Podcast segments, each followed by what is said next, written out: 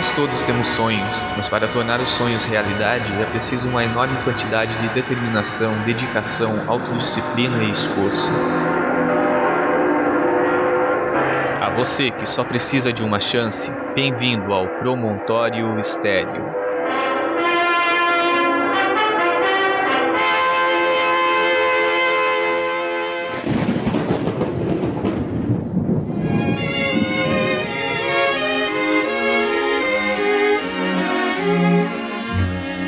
O casal Henry e Emma Alexander Owens trouxe ao mundo uma dezena de filhos, e entre eles nasce, em doze de setembro de mil novecentos e treze, um garoto, neto de escravos, que recebeu o nome de James Cleveland Owens.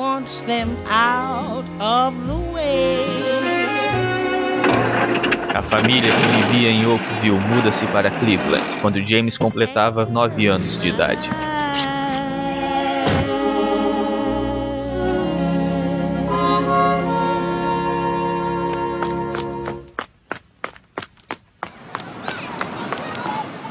Na escola, quando a professora perguntou a James qual era seu nome, o garoto respondeu com o apelido pelo qual era conhecido. Dissera que se chamava Jesse Owens, com as iniciais de seu nome.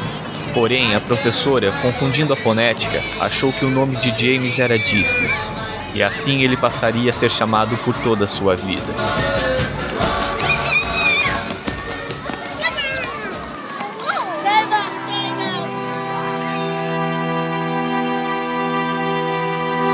Durante sua juventude, Owens trabalhou em diversos empregos, como entregador e com consertos de sapatos. Já nesta época, Owens notara que sentia prazer em correr. Isso era encorajado por seu treinador no colégio, Charles Riley, que permitia que o garoto praticasse depois das aulas.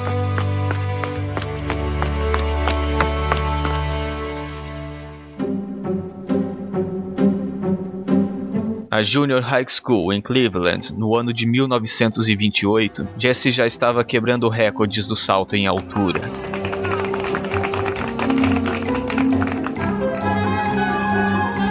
Durante os seus dias de colégio, Owens ganhou todas as principais competições de pista, incluindo o Campeonato de Ohio, três vezes consecutivas.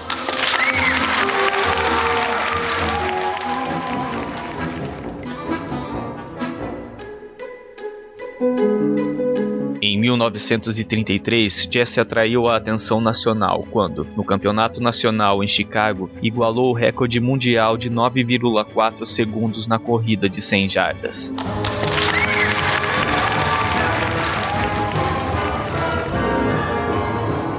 Uma semana antes, Owens havia estabelecido um novo recorde mundial no salto em distância.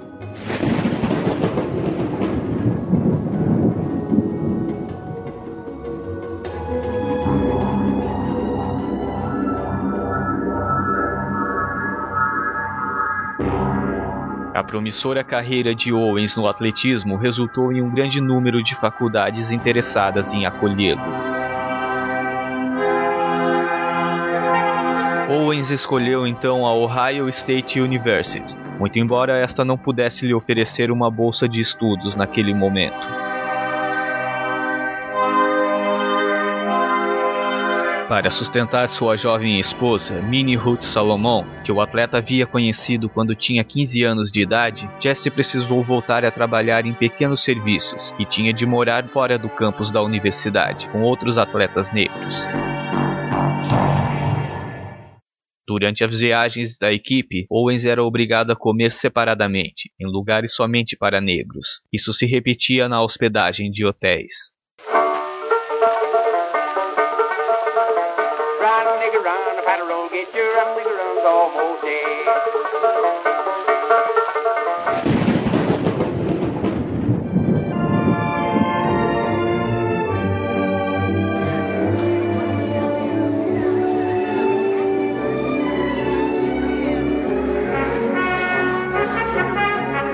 As Olimpíadas de mil novecentos e trinta e seis destacaram-se pelo uso de Hitler para a propaganda do regime nazista, tentando provar a superioridade da raça ariana. Para isso, Hitler tinha grandes esperanças que os atletas alemães dominassem a competição.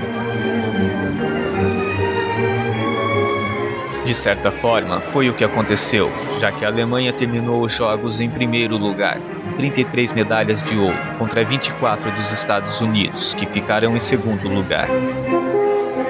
Apesar disso, o Führer lamentou ter que assistir o sucesso de um pequeno grupo de norte-americanos negros, que conquistou a maioria das medalhas de ouro no atletismo, a modalidade mais importante dos jogos. Entre eles estava Jesse Owens.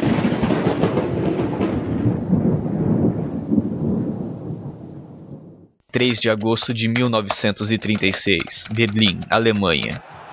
Na pista de corrida se preparavam corredores de todo o mundo, e entre eles Jesse Owens e Ralph Metcalfe. Correriam cem metros rasos. O estádio estava lotado. Silêncio. After the fanfares of the Olympic opening comes the most amazing performance by America's black streak Jesse Owens in the hundred meters. The world's most superb runner makes the others look as if they're walking, as he wins the final and equals the world's record time. Pouco mais de dez segundos depois, o atleta norte-americano negro deixara seu parceiro de time para trás, juntamente com os demais competidores, e cruzara em primeiro lugar a linha de chegada. Era a primeira medalha de ouro de Jesse Owens naquela Olimpíada que marcaria para sempre o seu nome dentro do atletismo e do combate ao racismo.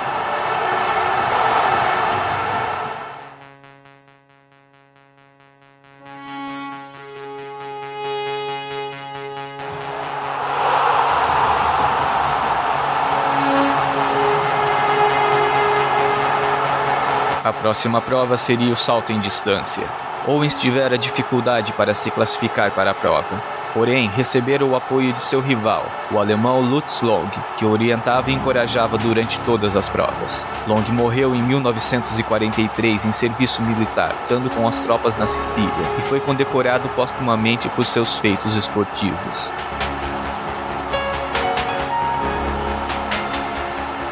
Jesse também ganhou a medalha de ouro no salto em distância, deixando Long com a prata. A terceira medalha de ouro de Owens foi conquistada no dia cinco de agosto, quando conseguiu o primeiro lugar nos duzentos metros, com um tempo de vinte vírgula sete segundos. Na ocasião, Jesse deixou mais um colega de time para trás, o americano Mack Robinson.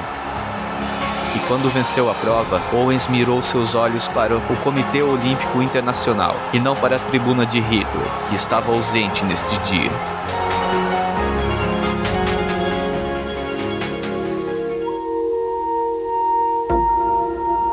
No dia nove de agosto seria realizada a prova do revezamento quatro por quatro, e para a disputa o técnico americano Jim Crowan substituiu o corredor judeu Marty Glickman e Sam Stoller por Owens e Ralph Metcalfe, formando a equipe com Frank Wyckoff e Foy Draper.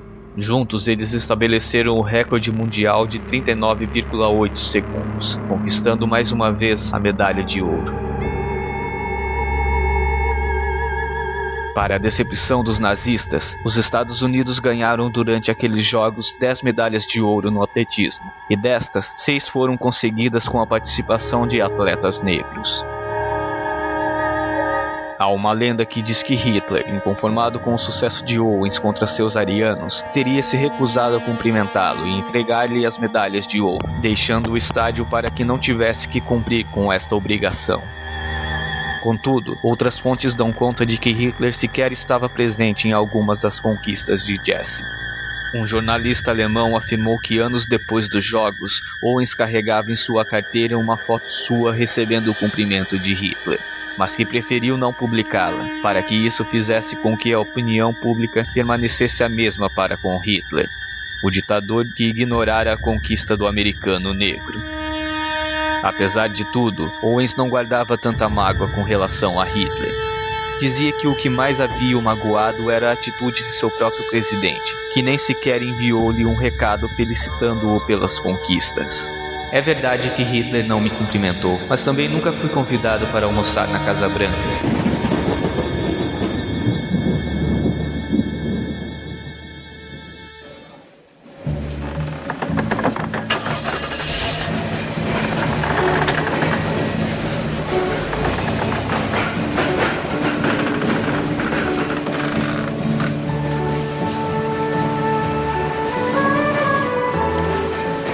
Após os Jogos Olímpicos de mil novecentos e trinta e seis, Owens viajou intensamente para palestrar em grupos de jovens, banquetes, organizações religiosas, programas de fraternidade e da história negra. Tornou-se um símbolo de superação do preconceito racial.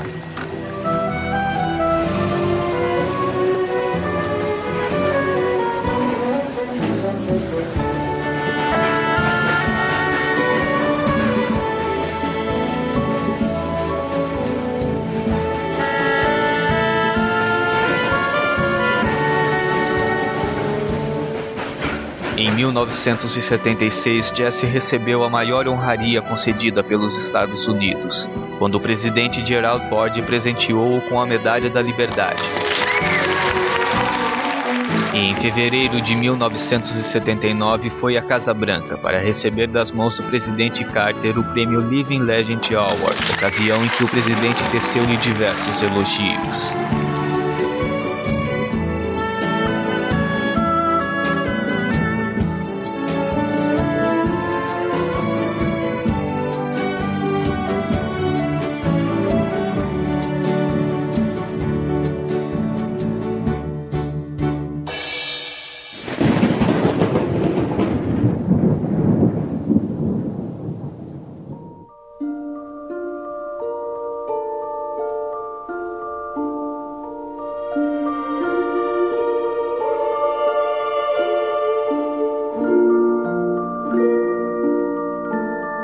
Jesse Owens morreu no dia trinta e um de março de mil novecentos e oitenta de complicações devido ao câncer de pulmão, uma vez que durante trinta e cinco anos fumaram um maço de cigarros por dia.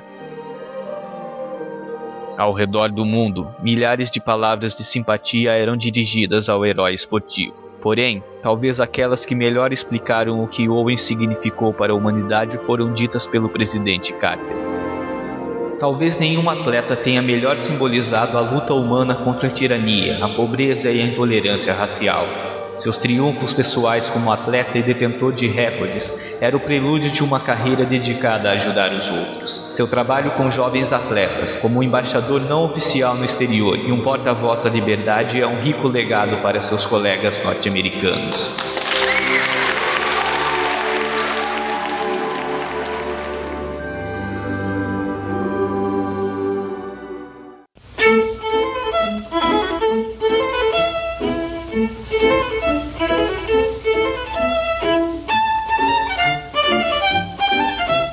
Que viveu a ideologia racista do regime nazista, quebrou e estabeleceu recordes, e viveu seu último ano para ajudar a formação de novos atletas.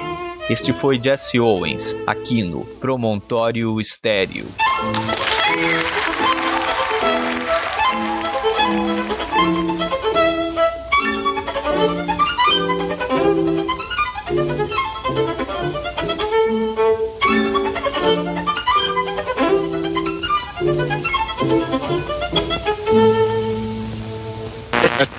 Uh, Jesse, what was your biggest thrill in Germany? Well, Bill, the biggest thrill in Germany was when I won the hundred-yard dash and the American flag went up and they were playing the Star-Spangled Banner.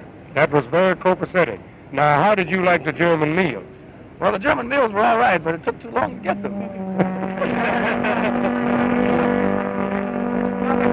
uh, Jesse, what is your immediate plan? My immediate plans at the present time is that I'm going back home. I'm going back to the university to finish my year in college. I have another year, as you all know, and I want to get my degree in the end of June. Uh, will you turn professional? Uh, turn professional, I do not know. As I said before, I have another year in school, and I haven't any plans about turning professional whatsoever. Uh, Jesse, what was your biggest thrill in Germany? Well, my biggest thrill was when I won the hundred-yard dash, hundred-meter dash, rather, and the American flag went up, and they were playing the Star-Spangled Banner, and we stood up there and salute, and it was really a marvelous thing. That was very copacetic. Now, uh, how did you like the German meals? Well, the German wheels were fine, but it took a little bit too long to get them. They were. All right. Are you ready? Quiet. Quiet, please. Quiet. Now, uh, Jesse, this time don't don't look at Mister Robinson. Look directly into the camera. Oh, I see. Oh, no, no, no. Jesse, what are your immediate plans? My immediate plans at the present time are I'm going back home. I've got another year in the university, and I'm going planning on going back to school and finishing that year.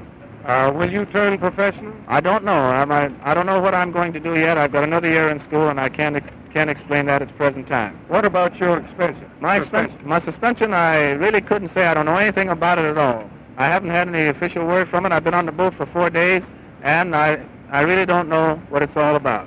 Jesse, what are your immediate plans? My immediate plans now are to return to Ohio State University and finish my college, uh, my, uh, my last year in college. And, uh, of course, that's my biggest, been my ambition for the past four years to get a college degree, and I think it's my opportunity now, and that's where I'm going back to finish.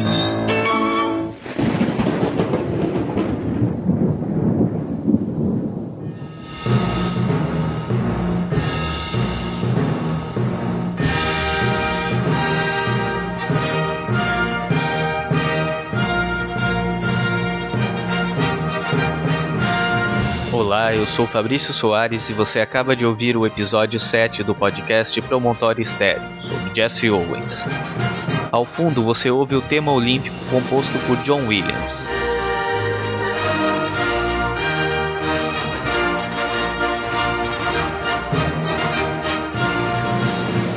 Antes de tudo, eu gostaria de agradecer mais uma vez ao Ricardo Edi e ao Rafael Modena, do podcast Ghostwriter, que mais uma vez divulgou o Promontório Estéreo em seu site e podcast. Fico imensamente grato a vocês.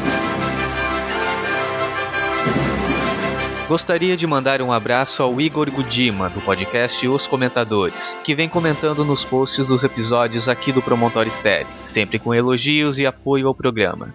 No último episódio, sobre Amélia Earhart, o Gudima comentou a respeito do final triste que o impactou, e mais uma vez contou como o podcast tem lhe apresentado histórias de pessoas que ele não conhecia.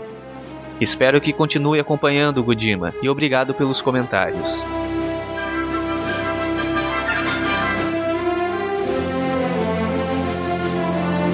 A Mariana Rodrigues, grande colaboradora do Promontório Estéreo, e o João Rocha, de Belo Horizonte, Minas Gerais, comentaram e avaliaram o podcast na iTunes Store, fazendo elogios e parabenizando-me pela iniciativa de começar um podcast com essa temática. A eles os meus agradecimentos.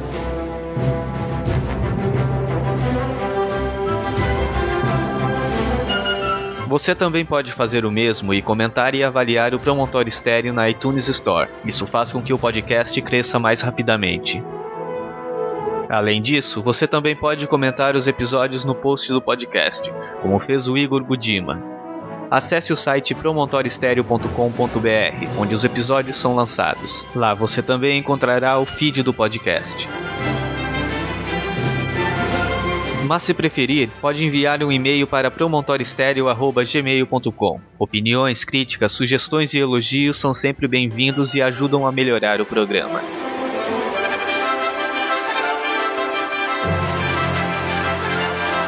O Promontório Estéreo também está nas redes sociais. Curta a página do podcast no Facebook, é o facebook ponto com barra promontório estéreo. E siga no Twitter, é o arroba Promonte Estéreo.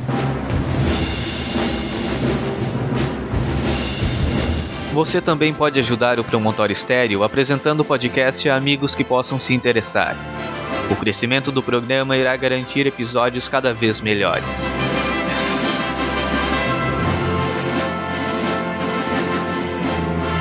Para finalizar, um aviso importante sobre a periodicidade do programa. A partir deste episódio, o Promontório Estéreo será lançado quinzenalmente. Isso irá se estender por um tempo indeterminado, mas espero voltar à periodicidade normal o mais rápido possível. Eu sou Fabrício Soares, e até o próximo episódio do Promontório Estéreo.